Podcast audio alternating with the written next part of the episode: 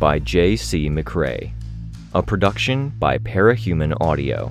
Performed by a cast of fans and volunteers. Please visit parahumanaudio.com to learn more. Thank you and enjoy.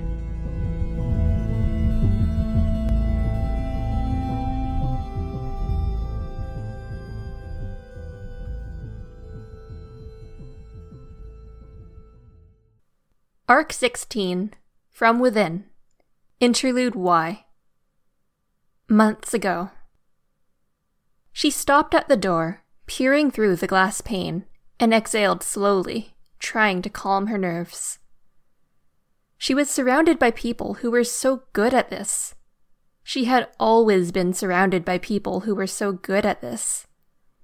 But whatever genes were supposed to be imparted, whatever lessons were meant to be instilled, she still had to gather her composure before entering a room with people in it.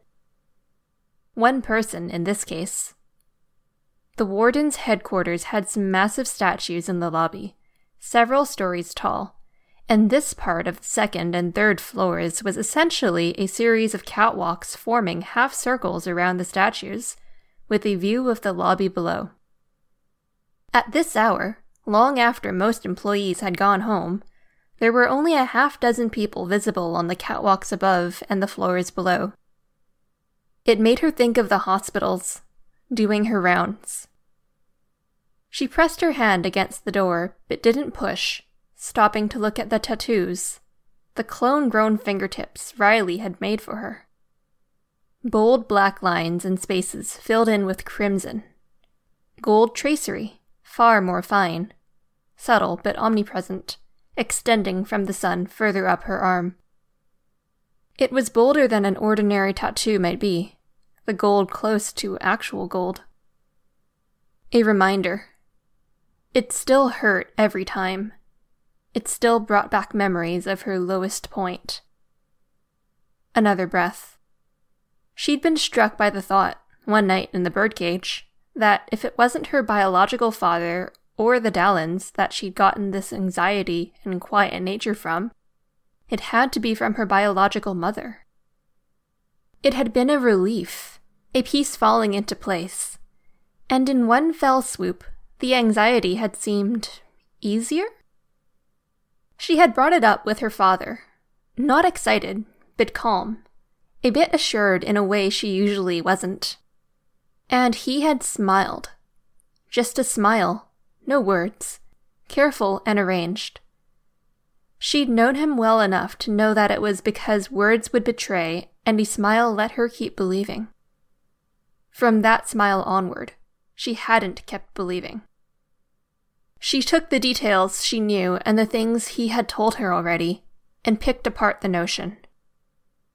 Her mother had been a Cape groupie, with more of a sense of adventure than common sense bold and brave enough to raise her for the first five or so years before returning to face Marquis. Show him the ropes, and get them used to each other. Hardly someone who hesitated before walking into a room with one person in it. This wasn't quite like the usual, she told herself. The stakes were higher. She pushed on the door, stepping out onto the pathway that looked out over the lobby. The space always looked like it was the twilight of earliest morning or cusp of evening. The dark statues were lit by soft floodlights, and similar lights shone down from the ceiling, though the catwalks above blocked the direct glare. The windows that did exist were partially shuttered as a defensive precaution, and didn't account for how big, imposing, and conservatively lit the space was. One person was on the second floor, that she could see, leaning over the railing, nursing a cup of coffee. Shorter than average, Asian, with a simple haircut, and clothing choices that were as conservative as could be, while still being very summer appropriate. Khaki skirt that extended to the knees with a pleat at each side. A white, short sleeved blouse with a high collar and no adornments. The fact she wore a watch suggested she was old fashioned. Studs for earrings. The woman, Jessica, straightened, leaving the coffee perched on the railing, work bag on the floor below it. Thank you for coming. I'm Jessica Yamada, in case you didn't read the email closely, Jessica said. I should ask you before we get underway do you have a name you prefer going by? Amy shook her head unconsciously before realizing she was doing it. People kept asking that. What was she supposed to even say? She had her guess as to why she'd been contacted, and if she went by that, then wasn't Amy the best name for the occasion? Amy. On impulse, starting the action and then feeling there was no option except to follow through, she put her hand out. Jessica didn't hesitate. Jessica's hand was cool to the touch.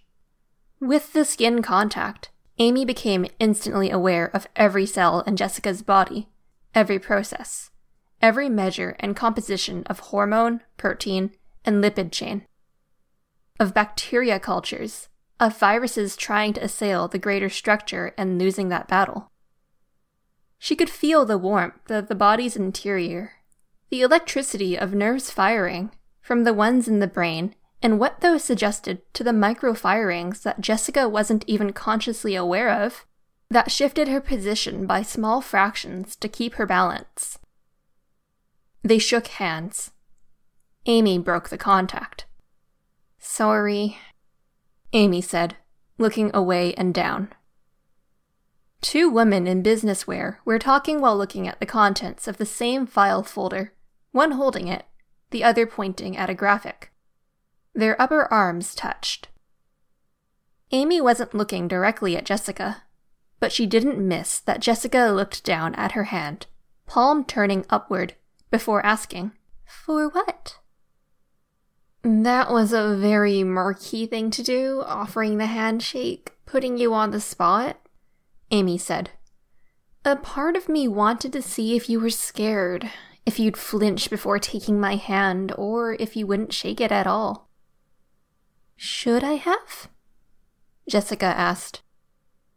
No, I didn't do anything either, if you're worrying about that.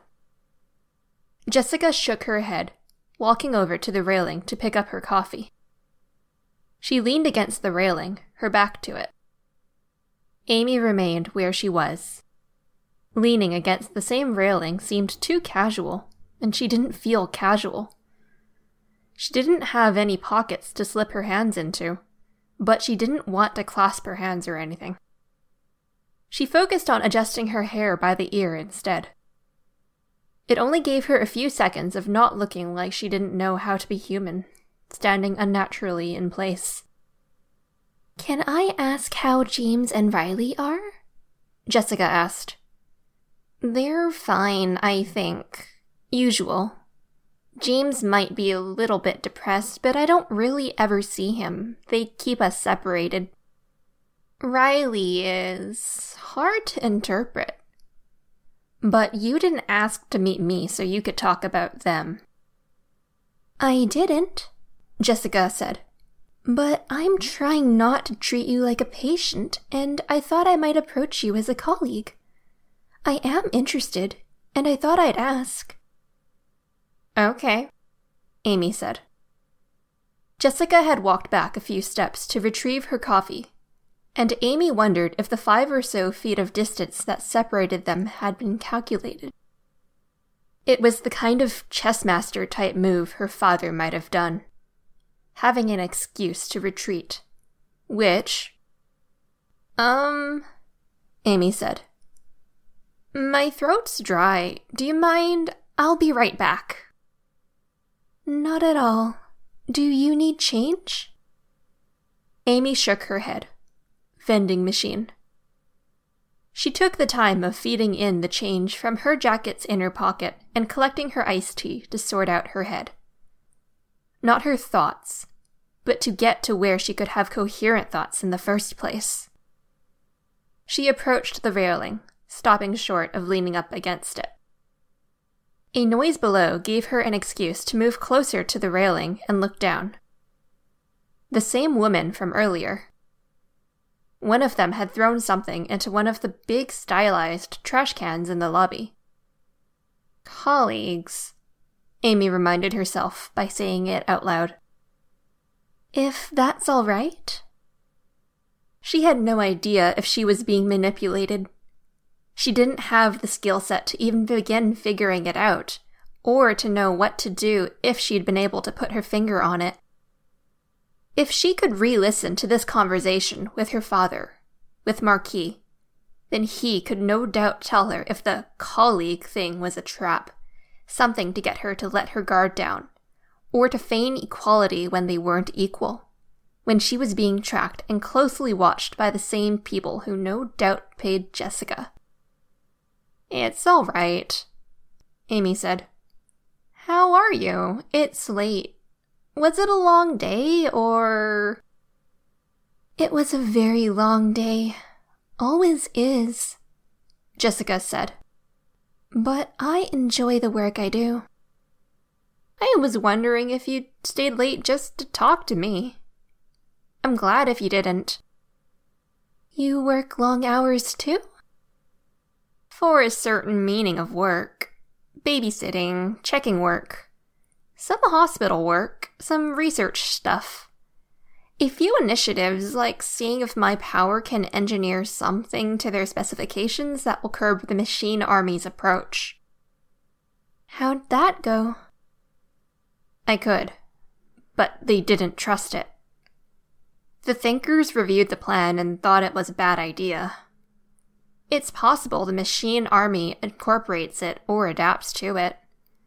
Or there's something out there that would mutate or twist the pathogen. That's too bad, Jessica said, sounding very casual about it. I never know what I'm going to do on one day or another. I wake up, check my emails, figure out if I can sleep in. Usually I can't because Riley is a morning person and she wants to start the day. I'll have 10 emails, and 5 or 6 will be things people want to talk to me about, and I block out the day. I get more by lunchtime and more by 4. By the time I'm done, it's 8 o'clock at night. You could say no if it's too much. It's not, Amy said. Like, it's that, or I go home at 5, and most of the time I just stay home watching shows with episodes missing, or new shows that seem off. Because production values haven't caught up, and new or old, I'll watch something with a story and it's just. Amy made a frustrated movement with her hands, clenching them. Jessica looked at her. Dull, Amy said. It wasn't the word she wanted, but she couldn't think of the word she wanted. Not my thing either, Jessica said. It's very hard for me to find television to watch. I like crime procedurals, but they tend to get too close to home. I find the dramas dull. Dull's the wrong word, Amy said. Numb? Numb? Jessica asked, propping chin on hand, elbow on railing. Casual, removed from the professional. The emotional moments don't land. I've seen and lived more intense things than anything I could watch. No other hobbies you could pick up? Nobody to meet? Just say yes to all the emails? I mean, I say no sometimes. I'm dating, you know? Kind of. Are you? Amy nodded. She rested her forearms on the railing, and her fingers rubbed at the tension in her hands, like they were trying to follow the lines of the tattoos and wipe them off with enough pressure and repetition.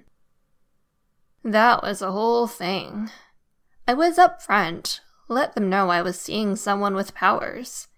They were worried about security and grilled me about who she was. I thought, I don't have a mask, no costume. Most people who know about Cape stuff know who I am.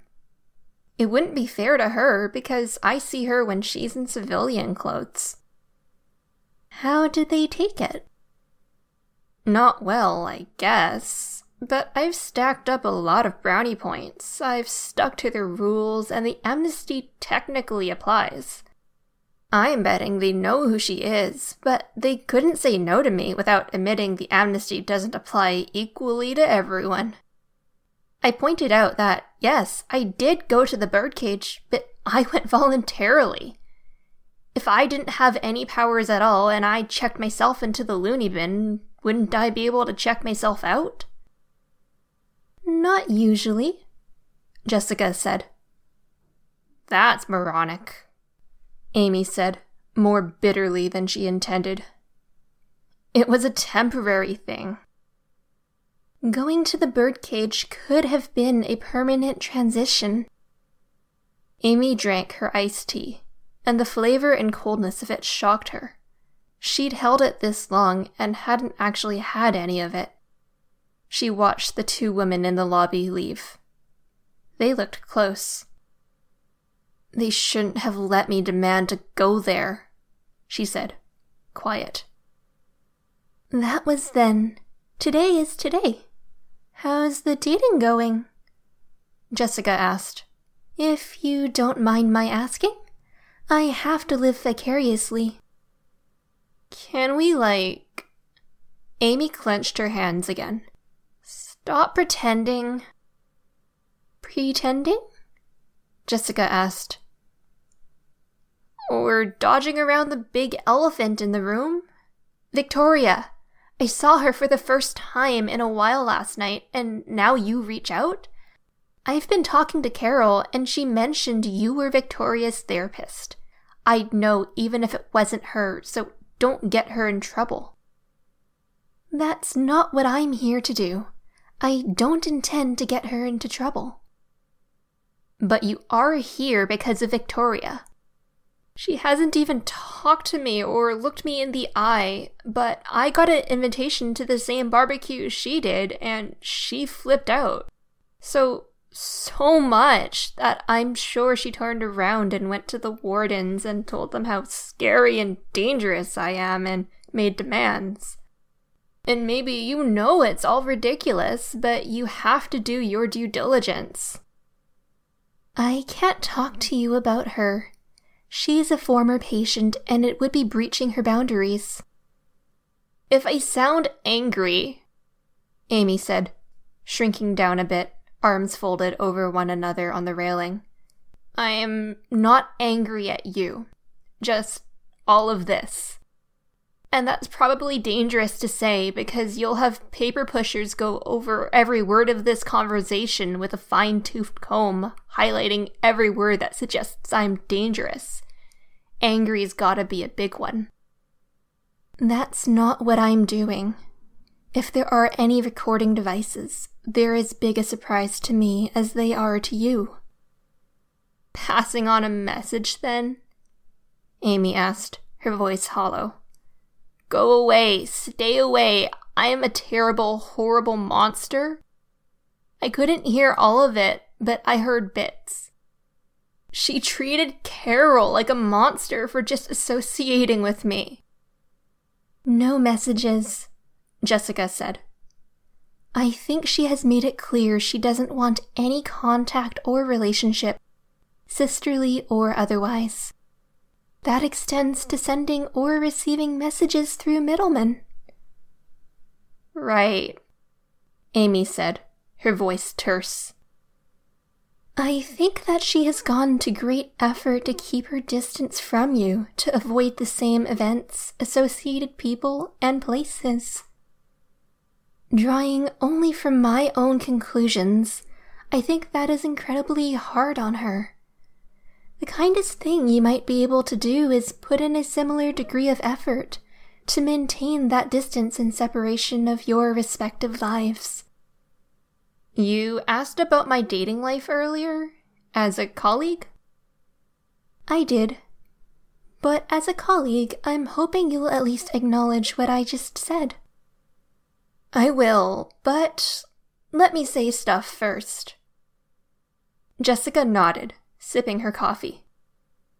This woman I'm dating is She's beautiful. She's smart, not not educated, but she's had to learn about a lot of things and she picked it up fast. She's passionate and stylish. She's interesting, and it's like those television dramas. Numb, you said. Jessica interjected. It's enjoyable. It has its moments, don't get me wrong. But those moments pass, and it feels like there's a bit less of everything to everything. We started it off as an experiment. I was upfront about things, and maybe we'll taper it off, I don't know. I think we could remain friends. I don't think anyone could know the context of what happened and fault you for taking some time, finding your way back to a comfortable place. I don't want to take time, Amy said, a little bit emotional now. I don't want. I don't want to work from 9 until 9 every day, and I don't want to work from 9 to 5 or 9 to noon either, with half my day or my evening spent on dates. I'm not really interested in the dating part of it. I want to skip forward. Wanting to skip forward to the part where you're situated and comfortable is very common, I think. I've heard similar sentiments from people I know, especially introverts. I want to skip forward to the point where I've known her for 10 years, where we've been there for each other's trigger events, where we went to high school, middle school, and most of elementary school together. And I had that. I almost had that. I don't think that's possible, short of using time travel. I don't think you could 100% rule that out, but I think even if you did travel back in time and rewrite history to contrive those scenarios with your new girlfriend in mind, I don't think you'd have what you really want. No. Can you broaden your hopes and expectations? I tried. I tried seeing this one girl in the birdcage ex mechanic, smaller than me, but strong, short black hair, funny, tender. I didn't really believe her story about what she did that got her into the birdcage, but I didn't really care. I asked my dad if it was safe to try seeing her, and he said yes, and. Amy trailed off, aware she was rambling. She was my first kiss, Amy said. And it was pretty wow. Jessica's expression changed, and Amy caught it. She'd had to catch a lot of those little expressions to navigate the household of Carol and Mark. What? she asked. I shouldn't remark, but I find that surprising. You mean Victoria? I shouldn't have commented. I apologize. Amy tensed, fists balling up, tattoos tight around her bones. I wasn't me. I was fresh off of having my fingers eaten, my home destroyed, my life overturned. Bonesaw tried to break me. She tried to break Mark. I wasn't me. Victoria wasn't Victoria. Jessica didn't interject. What we did together doesn't count. Amy's words were more a plea than a statement. Not when we weren't ourselves. She really wanted Jessica to sympathize. Needed it. When the woman didn't say anything, Amy went on, asserting her voice, trying to sound confident. It was my first kiss, with paroxysm, and a few first other things, but that numbness, knowing it wasn't what I really wanted. We broke it off about as amicably as you can when you're stuck in the same place. I saw a girl after Gold Morning too, but that was not fun. She was still mourning. I couldn't help her through it. Okay, Jessica said. I don't want to lose sight of my suggestion from earlier. It doesn't change that you and Victoria would be better off if you both tried to avoid each other. Amy could have hit something with the frustration she felt. I'm getting back to that. Listen, I. I can't be expected to spend the rest of my life alone. She felt so lonely just saying that out loud, and she willed Jessica to see it. Her chest hurt with it, like physical pain. I don't think anyone is expecting that of you, Jessica said, her voice quiet. I'm being punished, but I'm a victim too. If that were so, I'd still stand by my recommendation of striving to maintain the distance. You gain nothing by engaging with her. My sister? My not being alone anymore? Amy asked. How did this woman not get this? You have your mother, your father, Marquis. You're on speaking terms with Crystal. I know you have colleagues here.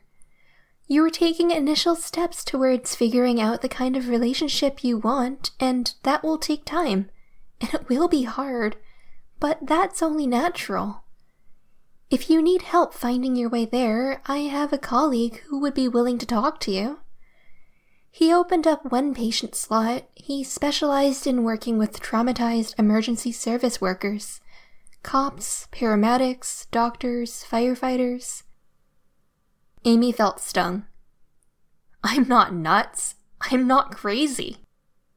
You don't have to be to talk to someone, and it sounds to me like you need to talk to someone. I already am. I get mental fitness checkups with the wardens because I spend my time around Riley and people. That's different. This would be time set aside for you to talk through those feelings of your numbness, your frustration, your fears. It wouldn't cost you anything except a couple hours out of every week. I got permission from the wardens. They'll cover it if I say it's needed. Great. Amy exclaimed. Hey, that's fantastic! Knowing the guys at the top are signing the papers saying I'm crazy and I need enough help, they'll pay money for it. Everyone seems to think this, apparently. They don't have your name. You talked about brownie points earlier? I used mine. That's all this is. I'm not crazy, Amy said. Really, I'm lonely. I had a bad day years ago. I freaked out and I wasn't myself for a while.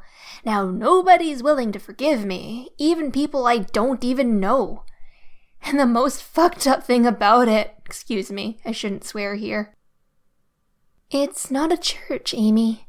Some swearing is fine. But if you're finding yourself using swear words where you usually wouldn't, it might be a good indicator we should pause the conversation and calm down. Amy drank more of her iced tea. She pulled the bottle away from her mouth and indicated the statue in the center of the lobby. The motion forceful enough the bottle almost slopped over, despite being only a third full. Heroes, right? They are, Jessica said. You're a hero, Amy said. I don't have powers. You don't need powers to be a hero. You're a hero, I think. I don't know if you're a good therapist. Amy stopped short of saying she suspected Jessica wasn't a good therapist, given how little Amy felt she was being listened to. But it wouldn't help anything if she voiced that out loud. But you're a therapist. You chose that career. You put a lot of time and energy into helping people who need that help. Doctors, nurses, I spent a lot of time around them as panacea. All heroes. I like that, Jessica said. You think heroes, powers or not, would be more forgiving. You'd think people who have had trigger events would be more forgiving of other people's traumatic events, where that person isn't thinking straight. What happens in the past is the past, Jessica told her. Bull. Amy started. Her expression twisted. Quieter, she finished. Shit. It's what you do moving forward that matters.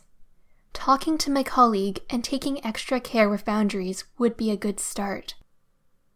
You're not listening, Amy muttered. She wasn't good enough at playing games to hide the hurt on her face.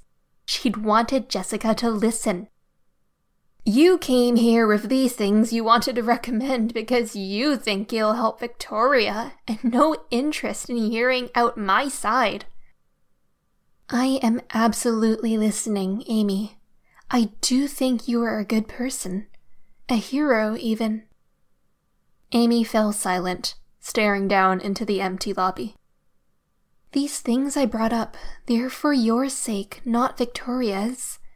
She benefits, sure, but that's more because we all benefit when we are all taking care of ourselves.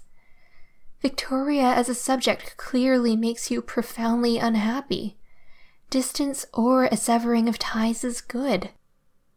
Amy finished her iced tea.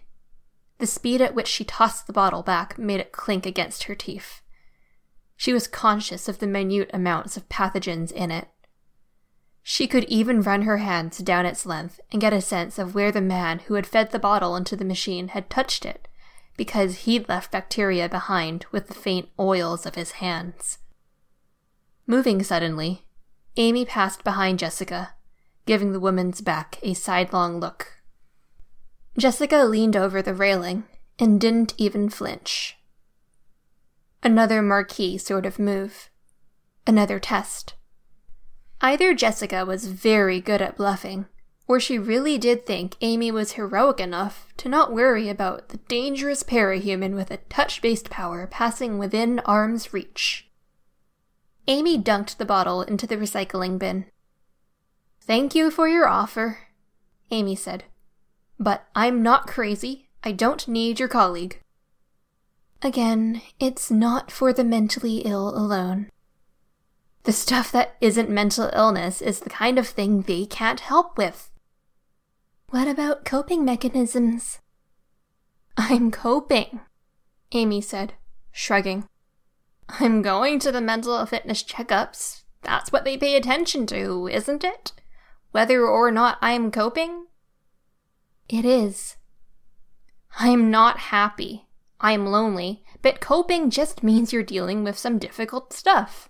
That's the difficult, and I'm dealing according to the people who do the checkups. Yes? I talked to them before talking to you.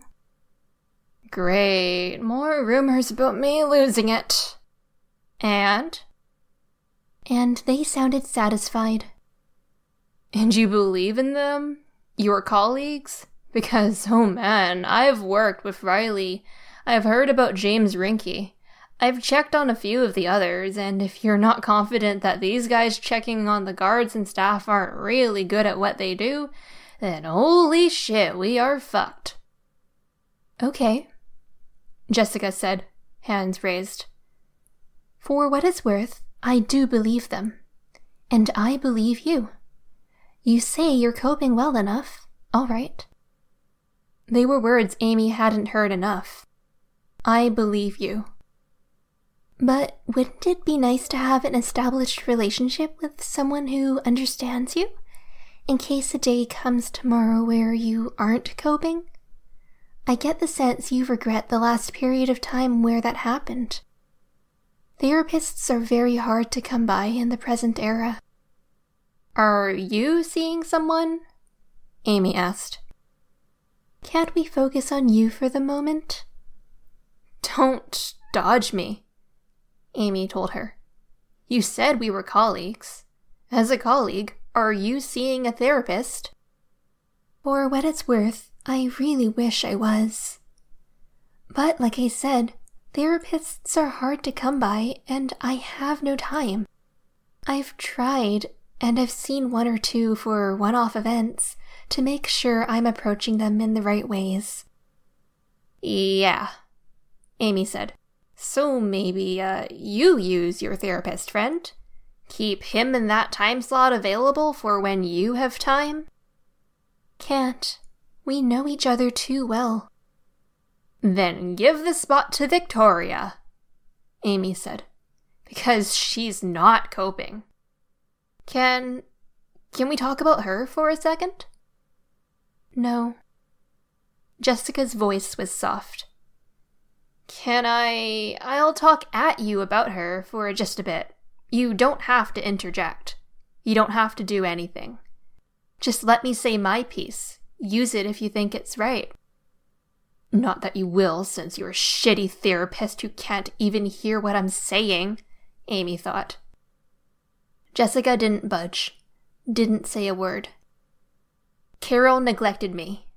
Mark, in his way, neglected me more. I've been thinking about it, and I think that was the kindest thing they could have done for me. I think that family isn't healthy. I think they pressured Victoria, and that pressure did a number on her. And the sad, sick thing is, they pressured her to be exactly what she should have been. Does that make sense? Jessica didn't move or respond. Amy turned, leaning over the railing, not looking at Jessica. Easier than trying to talk without any cues to go by. It was like talking into an answering machine stumbling over words because the pauses and exchanges weren't there. If she'd been meant to be a basketball player and they pressured her to be a hero, she could have found her way to basketball, I think. But since they pressured her to be a heroine and she was born to be a heroine, I think it's all tangled up. The lessons, warnings, the conditional love as much they probably didn't intend to make it conditional the complicated feelings, the family, the relationships. I don't think it's a bias that Gallant was so bad for her. She didn't love him. She just felt like she had to be with him because expectations. They didn't let her hide her identity, not that it really was possible. They made the decision when she was seven, and she was brought on talk shows and put in front of cameras to talk about what it was like having superheroes for parents. I had too much stage fright to do it. We were local celebrities. Her hands rubbed at her tattoos again. It felt like there was just tattoo, meat, and bone. No skin. Our Aunt Fleur, she wasn't officially our aunt, there was never a wedding, but I really liked her. She was kind of an outsider like me. Her body wasn't even cold when people were putting microphones in front of us. We were kids, not even in middle school. That fucks you up. Amy checked Jessica's expression. Nothing. Victoria did this thing at the community center, and that tells me she still needs to be a hero but she's angry. If you saw her last night. Amy said, trailing off. Carol says she's not putting on her costume. She's doing something volunteering with teenagers, helping out around the portals, teaching them about capes. But that's not enough. She's in stasis like that. She won't grow, she won't heal, because she's not herself. What I said earlier about me not being entirely me and her not being her? She's still not herself. And I admit I played a role in that. Fingers rubbed against tattoo. It always felt like the gold ink should smear. She needs to be a hero in a way that doesn't put that anger front and center, that doesn't involve Carol and Mark, in a way that involves healing and supporting, not heroics for justice, not heroics for power, not revenge, not monster slaying, because all that feeds back into the anger. I'm not a doctor, I'm not a therapist, but I know her. I analyzed her enough over the years, believe me. Jessica's empty cup tapped against the railing. When Amy looked, the woman seemed to be lost in thought.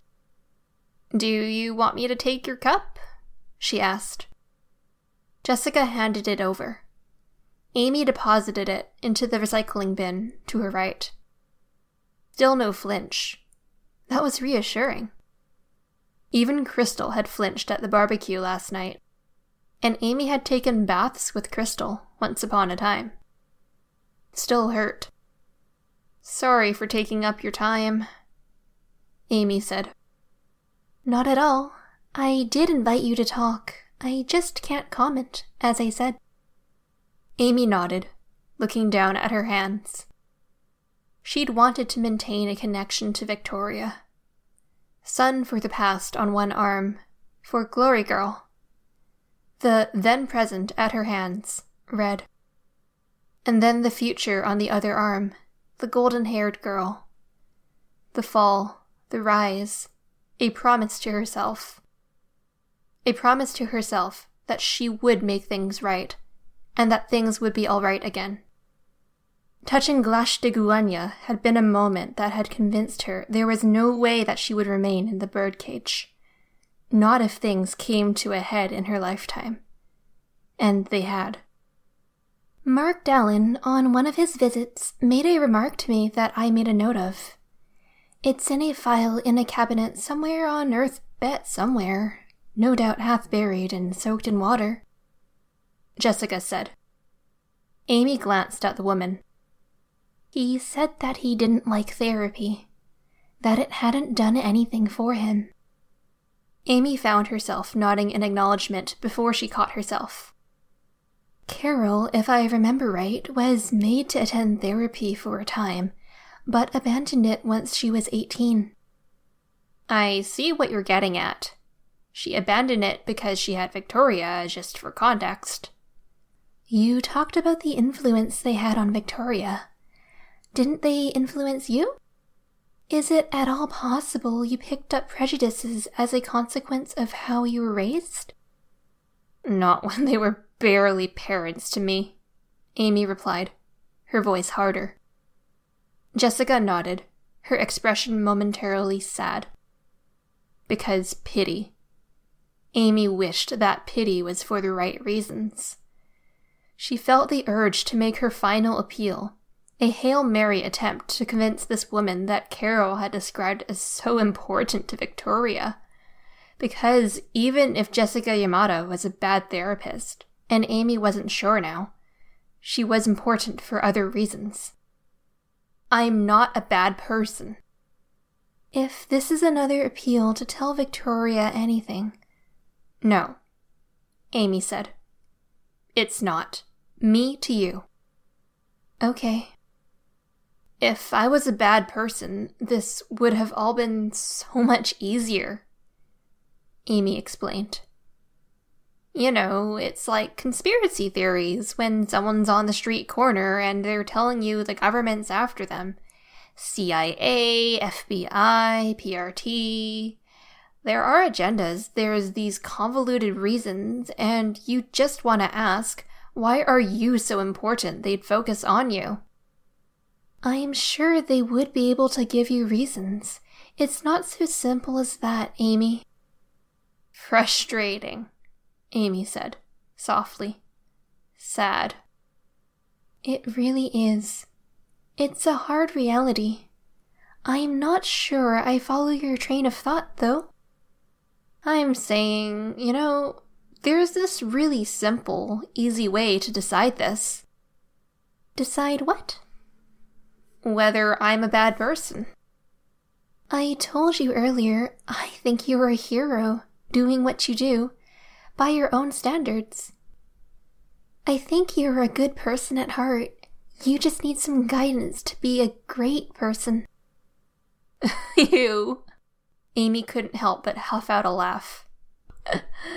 you just really sounded like Carol for a second there. My hair stood on end. Not my intention, Jessica said, and the woman allowed herself a smile. Others don't think I'm good.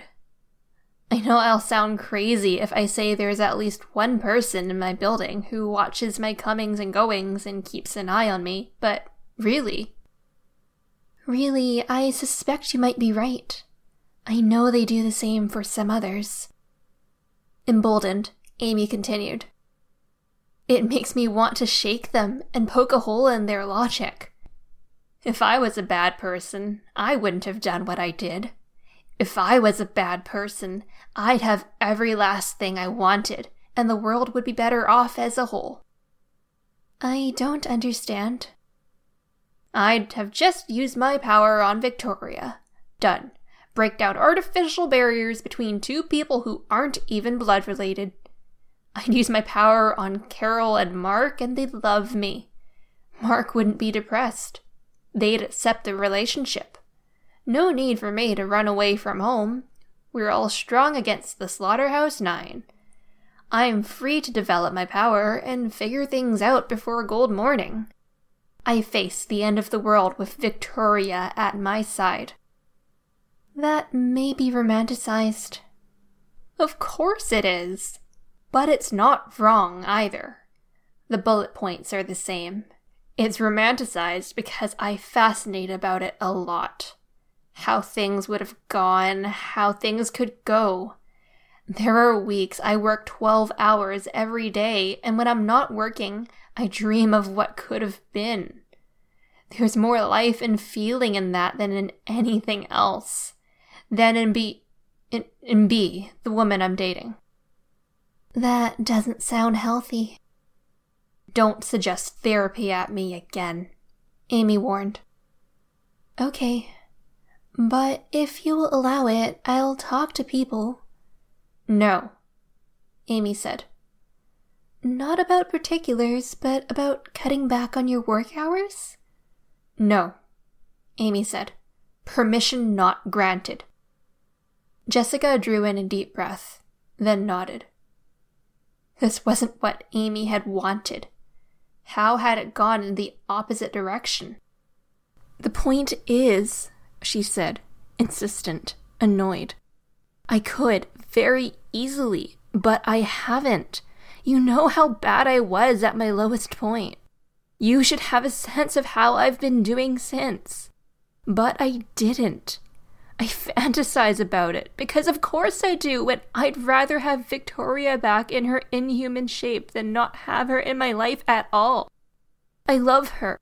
More than Carol. More than Mark. More than Crystal. And I know she doesn't have anyone else. But I don't do anything. That's what's important. What worries me? Jessica ventured, picking her words carefully. You don't need to worry. Is the fact that you seem to be telling me that you have very little going for you in your day to day. That's not what I'm saying. Please correct me if I'm wrong on any of these points. There's no color in your love life. Your days are rote and directionless. You have connections to family, but you consider yourself alone and you want this connection to Victoria very, very much. That's what I said. It seems like a recipe for problems. No, listen, it's cherry picked from what I said, but it's absolutely missing the heart of what I'm trying to say. Amy moved her hand to tap on the railing to punctuate. A carol sort of thing, actually. She only realized as she did it she saw the flinch. Minute. But Jessica Yamada pulled her hand back as Amy brought her hand forward.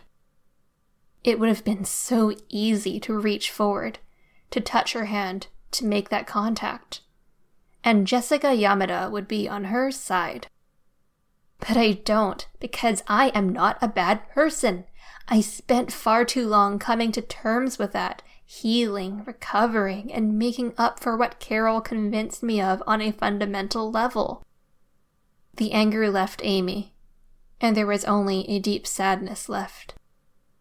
I'll go, Amy said, her voice sounding almost artificial, as she fought to keep it free of emotion.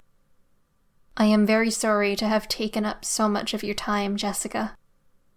Could I convince you? Jessica started. Amy shook her head.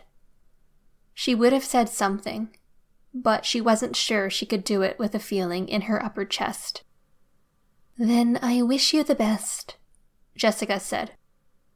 I am at your disposal if you need me, any hour of the day. If you're not comfortable talking to me, I can give you any number of contacts. They're busy, but I'll ask them to make time. You don't have to call, but keep them on your phone. Amy nodded. Fuck this. I wasn't able to get a straight response out of you before. Will you tell me that you'll keep your distance from her? Contrive to stay out of her way, much as she's doing the same? The words hurt. Amy nodded. Yes, but if she calls, I'll go to her. And I reserve the right to say goodbye. Goodbye, Amy. Listen, listen! I'm not going to kill myself. You can have the mental fitness people check. But I might leave. Go to another Earth. I'll see if they can find a replacement to check Riley's work before I go. I won't do it suddenly. But I've been thinking it might be better if I go. Nobody here seems to believe in me, but there are places where they could use my help. It'll be far from Victoria. That would be an admirable direction to go. Amy's expression twisted a bit as she shook her head. She fixed her hair some, then turned to go. Admirable directions and all. She could have spat, she was so pissed. She'd wanted. She stopped, and she turned around. The woman was walking toward the elevators. Jessica? Amy said. Jessica turned. A pretty good distance separated them. Her voice barely carried all of the way. Do you know why I wanted to convince you as badly as I did? That I'm a good person? Jessica, post flinch, didn't rebut that last part. I only have inklings. My connection to Victoria, I imagine? You're me, Jessica. I am sorry? Jessica approached a few feet. Maybe it's crass to say this. Crass would have been a Marquisism as the finger tap would have been a Carolism.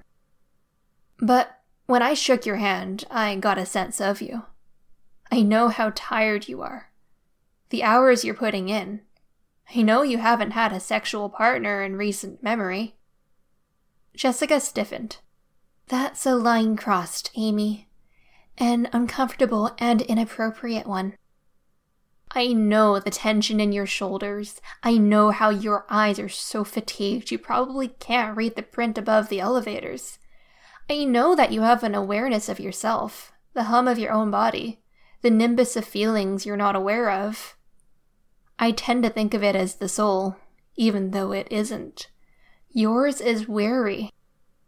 I consider this a violation, Jessica said. And I consider this a warning.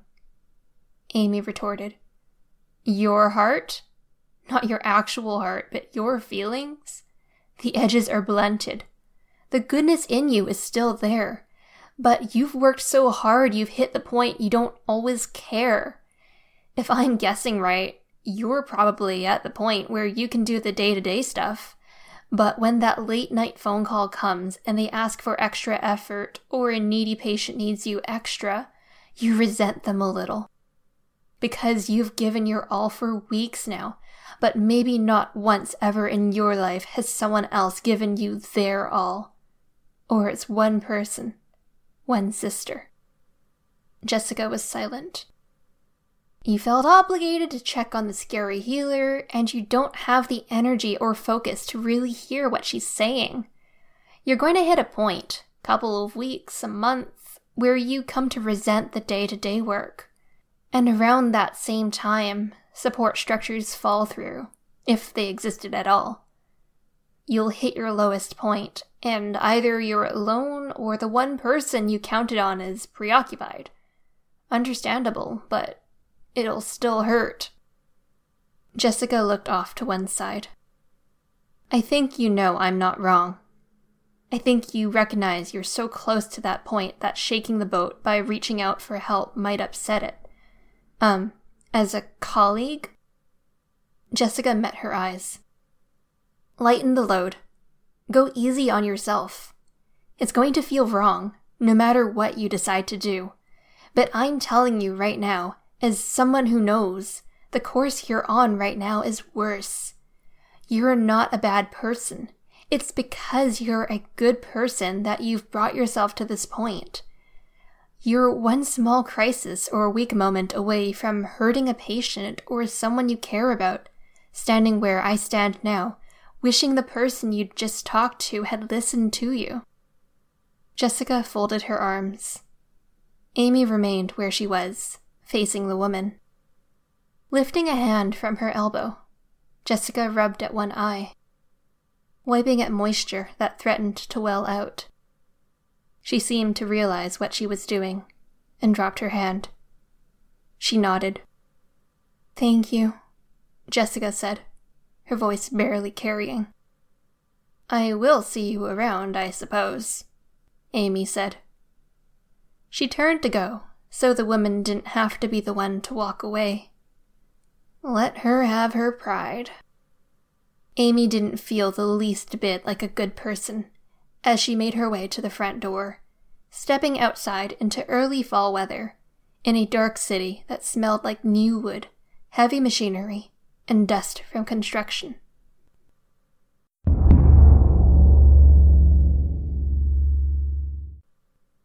Now, the girl was beautiful, blonde, more slight than Victoria had been at that age, but with some of the same traits. Poised of back straight, even though her hands were trembling as they rested on top of Amy's own. In another reality, she could have been Victoria's sister, more inclined to ballet than any competitive sport. Amy could sense the girl's toes, the damage her feet had taken months ago, before the girl's emergent power had spoiled things. Ballet could be hard on the body. Even months after abandoning the sport, Hunter's muscle tone was strong, her heartbeat confident. Her proprioception was top notch. The second child that Carol no doubt would have loved to have, who could have been another natural superheroine in the right circumstance. Mentally, internally, an entirely different person. If Amy had to guess, there might have been a common ancestor seven generations back. But that was a reach. Everything sorted, set in its place. The corona was buried, disconnected by small stages, buried more, made small. Amy was put in mind of welders working in deep pressure environments. The right conditions could produce a vacuum that would suck a man through a baseball sized hole. There was no danger to Amy herself, probably, but it was delicate work in a hostile environment, and her work could easily be undone by the wrong conditions. Could you make me a boyfriend? Dot asked. Shh, hush, Marquis said. His voice was soothing in a way that seemed to affect Hunter. Actually, father, would you keep talking to her? Amy asked. Too? Marquis asked. Hunter. Same tone. As you wish. Dot will be quiet, and we will figure out something fun to do this afternoon to thank her for being quiet, yes? Mouth closed. Nod. Amy glanced up. Both Dot and Hunter nodded. And Hunter, my dear, is maintaining excellent sitting posture. Did they beat you with a cane to train your posture? No, Hunter said, smiling, her eyes still closed. Amy felt the corona shift. Portions of the brain that had been tranquil now flared to life. You will lose your vision or hearing for one second, Amy said. Don't panic, it will come back. Understood, Hunter reported. Her hands wanted to shake more, Amy was aware, but were too flat against Amy's own. There was more flaring, more flickering. The house of cards threatened to topple. Amy deafened Hunter. No talk of violence, please. Understood, Marquis said. Your voice reminds her of a grandfather. Talk of old things or tell stories. Nice stories. I will. Happy to help. Marquis said. Off at the other end of the room, Mark sat with a phone resting on his knee, looking tense. He had asked yesterday if she would heal his lingering mental issues. dysthymia and lingering effects of a concussion he'd had as a teen. She'd said no, and he wasn't happy about it. He was less happy about Hunter, given the parallels to Victoria, which meant the stakes were higher. Hard to glance at Mark, to see Hunter in her peripheral vision, and imagine it was Victoria. It made her heart leap and that was dangerous given how cell level precise some of this work was. She gave Hunter her hearing back. My father was a physician, you know, Marquis said. When he was practicing, they were only just introducing anesthesia for surgery. One in ten died on the table. Amy gave her father a hard look. Raises the question, Chris said, from behind Amy. He'd seated himself at the end of the room furthest from Mark. Would you rather have no anesthesia or roll those dice? Amy deafened Hunter, made her close her eyes, and kept Hunter's eyes closed, calmed her, and forced a lingering sensation of Amy's hands against her own while Amy stood up and stepped away. If you're not going to be helpful, you need to leave. This matters. Chris was all shaggy hair, a vaguely Yeti shape. All of his forms had long hair now, which boded ill as far as she was concerned. Either he knew she knew what he was doing, which suggested he was trying to intimidate her, or he didn't, in which case he was being overly defensive. Her power didn't work past hair, fur, and body hair. It's so interesting, though, Chris said, his voice low, too deep. He can't raise a topic like that and not expect me to say something. And you. Amy turned on her father. Death? Really? The most interesting stories, unfortunately, have death and violence in them. I gravitate toward them like your father gravitates toward the funnier, more human stories. I should have known better, Amy said. Would you take Dot, go find her something fun to eat? Yay! Dot exclaimed. My apologies, dear Amelia, Marquis said, bending down to kiss the top of her head. Then he left, closing the door. Amy sat back down, setting her hands in place, and removed the phantom sensations, calm the forced closure of the eyes, and the deafness. A bit scary, Hunter breathed. Sorry, we're almost done. Mark approached, stopping by a table, which he leaned against. I remember, Amy, you hated to sit still for haircuts. I was a terrible child, I get it, Amy muttered. No, you were a wonder of a child next to the unholy terror that was Victoria, Mark told her. And you're a fine woman now. I wish it wasn't such a hard journey to get from there to here, but I'm glad to be here with you in the present moment. The words seemed to calm Hunter more than they affected Amy. You're trying to butter me up. You can touch me if you want to tell if I'm sincere. Can't, focusing on Hunter. After, then. No, Amy said. She was pacified, calmer. No need. She worked her way through Hunter's brain. There were triggers and flags everywhere. Certain perceptions, certain emotions, attitudes. Hunter's power was involuntary. We'd give you candies to suck on so you couldn't complain while sitting on the chair, Mark said. And on one particular visit, the last one with the candy, as you'll recall, Amy groaned. A new hairdresser came up, and she hugged you from behind, looked over your shoulder in the mirror, and she said something to the effect of, What would you like us to do, cutie? She surprised the hell out of you. That wasn't surprise. No? Mark asked.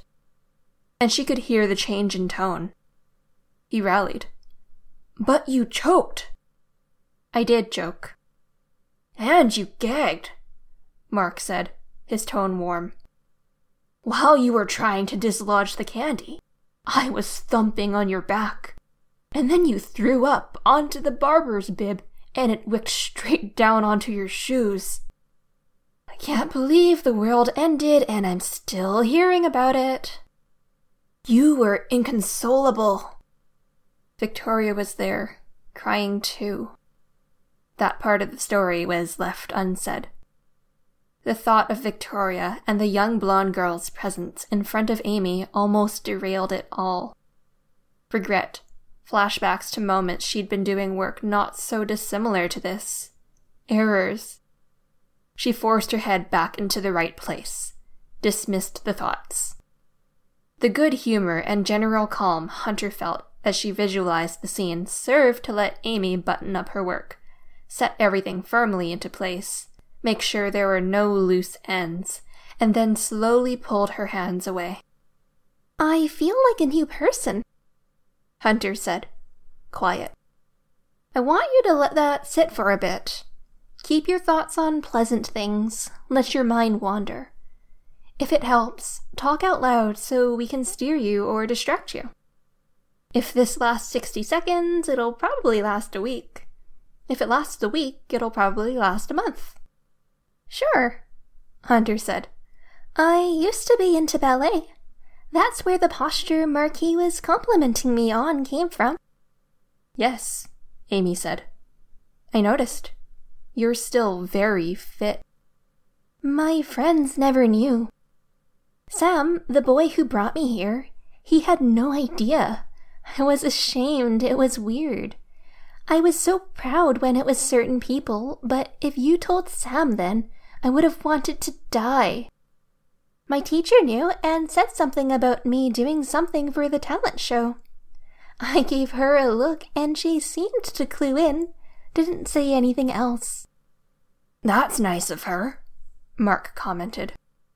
Not all teachers would care. She was sweet. I saw her outside of class once. Totally different person. Hanging out with a bunch of guys. Nothing wrong with that, Amy said. No, Hunter agreed. But I would have pictured her as someone who knit. She wasn't even that old. The masks we wear, right? I suppose so, Amy said, just to keep the conversation going. I was thinking, powers and heroics and the stuff we do, if we ever got this thing of mine under control. We will, Amy interrupted. And when we do, you will go back to school? Do I have to, though? Hunter asked. I have powers. My life's pretty set, you know? There's lots of options. Going back to ballet, Amy started. But Hunter was talking over her. Amy's heart sank. Hunter by day, Hunter intoned, hand flicking her hair out of her face. Her hands covered her face. Amy jumped to her feet, and it was Mark who hauled her back over the back of the cloth layered lounging couch Amy had been sitting on. Hunter's hand dropped, exposing one eye, too much of the whites showing. Mince made by night! The couch detonated, an explosive going off beneath. Amy hadn't even seen Mark drop it.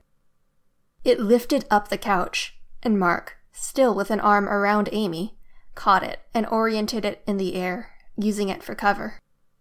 The scene looked like a window crackling. Black lines speared up, down, from one another, all around Hunter. Threads, hair thin, spiderwebbing out to make contact with everything within 30 feet of Hunter, which included most of the furniture. The couch was almost lifted up, and Mark hauled it down, using his back to keep it in position. You done? Chris asked. Amy looked. Chris had been at the edge of the effect. His arm and part of his upper body were mangled, shredded by the wires. I'm done, Hunter said. The wires began retracting. Once all visible wires were gone, Mark grunted and shifted position, letting it fall to one side. A webwork of bones blocked the way, too. It seemed Marquis hadn't left the spot just beyond the door. Thank you, Mark told her father. Of course, Marquis said, eyes narrowing. He smiled. The masks we wear, Hunter said, eyes wide, both showing too much white. Her smile macabre. She laughed. In all the television shows and movies, they've got to have that episode with the guest starring hero, don't they? And there's always the mystery, and there's always an unmasking. With the convenient stunt double, Marquis said, sounding way calmer than Amy or Mark were. What happens when you don't wear a mask? Hunter asked. She smiled hands going to her face. Nobody here does. A lot of heroes don't. Your old team, terrible secret identity discipline, Chris said. He was acting very cavalier about his mangled arm. What happens when the maskless get unmasked? Hunter asked. She made an amused sound. Black lines stabbed out at diagonals, forming a diamond just in front of her face. She stuck her face through them, and stray hairs were severed on contact. That, Chris said, is what we're focusing on in our own way. On that topic, Red Queen, if you're not getting right back to work. He sounded so sarcastic when he called her that. I'm not, Amy said. I might not be able to do it. I've been keeping track of our tasks. The refugees? A problem? He waved a mangled limb in the air. No, no problem. Your hapless rescues are getting settled and fed without trouble. Stop dragging it out, Mark said, annoyed. Patience, my friend, Marquis said, calm. Interruptions only delay things. Mark gave the man an annoyed look. He had to be almost as dejected at this failure as Amy was. She hated this. Hated that Hunter was a link to Victoria and she'd spoiled it, had ruined her. That she couldn't fix her. Hunter just snickered to herself, amused at Mark's annoyance. You gotta explain for me. I'm dumb. We've been focused on the people who are playing this game at the top level, focusing on the interdimensional aliens at a time when not enough people are dwelling on the big revelation of where our power comes from. Wardens, Dragon, Teacher, Morituri, a few others, all paying close attention, all getting our hands dirty trying to steer the unsteerable. And? Mark asked. Teacher's out of the running. His thralls all got their brains back. According to a very talkative little kid who insists on sending me updates after we've parted ways. Breakthrough, that's, uh, my old team, the Red Queen's sister, are now fully in. Amy's heart sank and soared in equal measure. She knew everyone was watching and kept her voice level. We adapt. We promised Shin we'd protect their world. It's about to need a lot of protecting, Chris said, coming as close as he ever did to outright agreement or solidarity. Give me the okay to get my production line going. Amy made a face. She felt Mark's hand grip her shoulder. It didn't feel like the move a good person would make. She'd seen the labs, dark and poised to be powered and set into motion.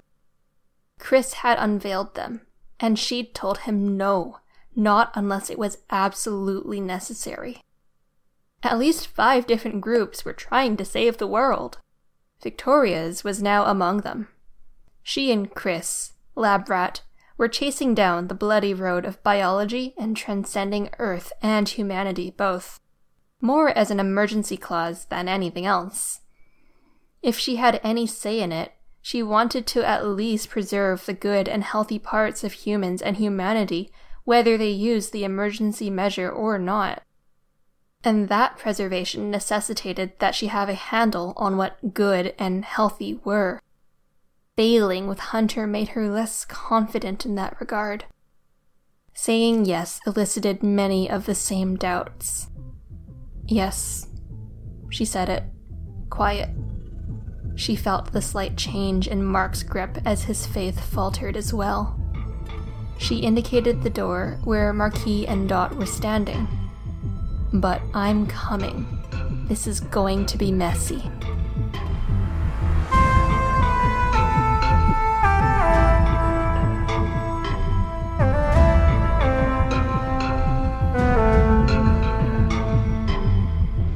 This was a production of Ward by Parahuman Audio. Ward and the Parahuman stories are written and owned by J.C. McCrae. You can find the original text and support the author at parahumans.net. For more of the Ward audiobook, as well as other community works, please visit parahumanaudio.com. Music for this chapter was by Evan Witt. Find out more at wittynotes.com. Editing by Samurai Buko. Narration by Torchid. Find more of their work at our website. Thank you for listening.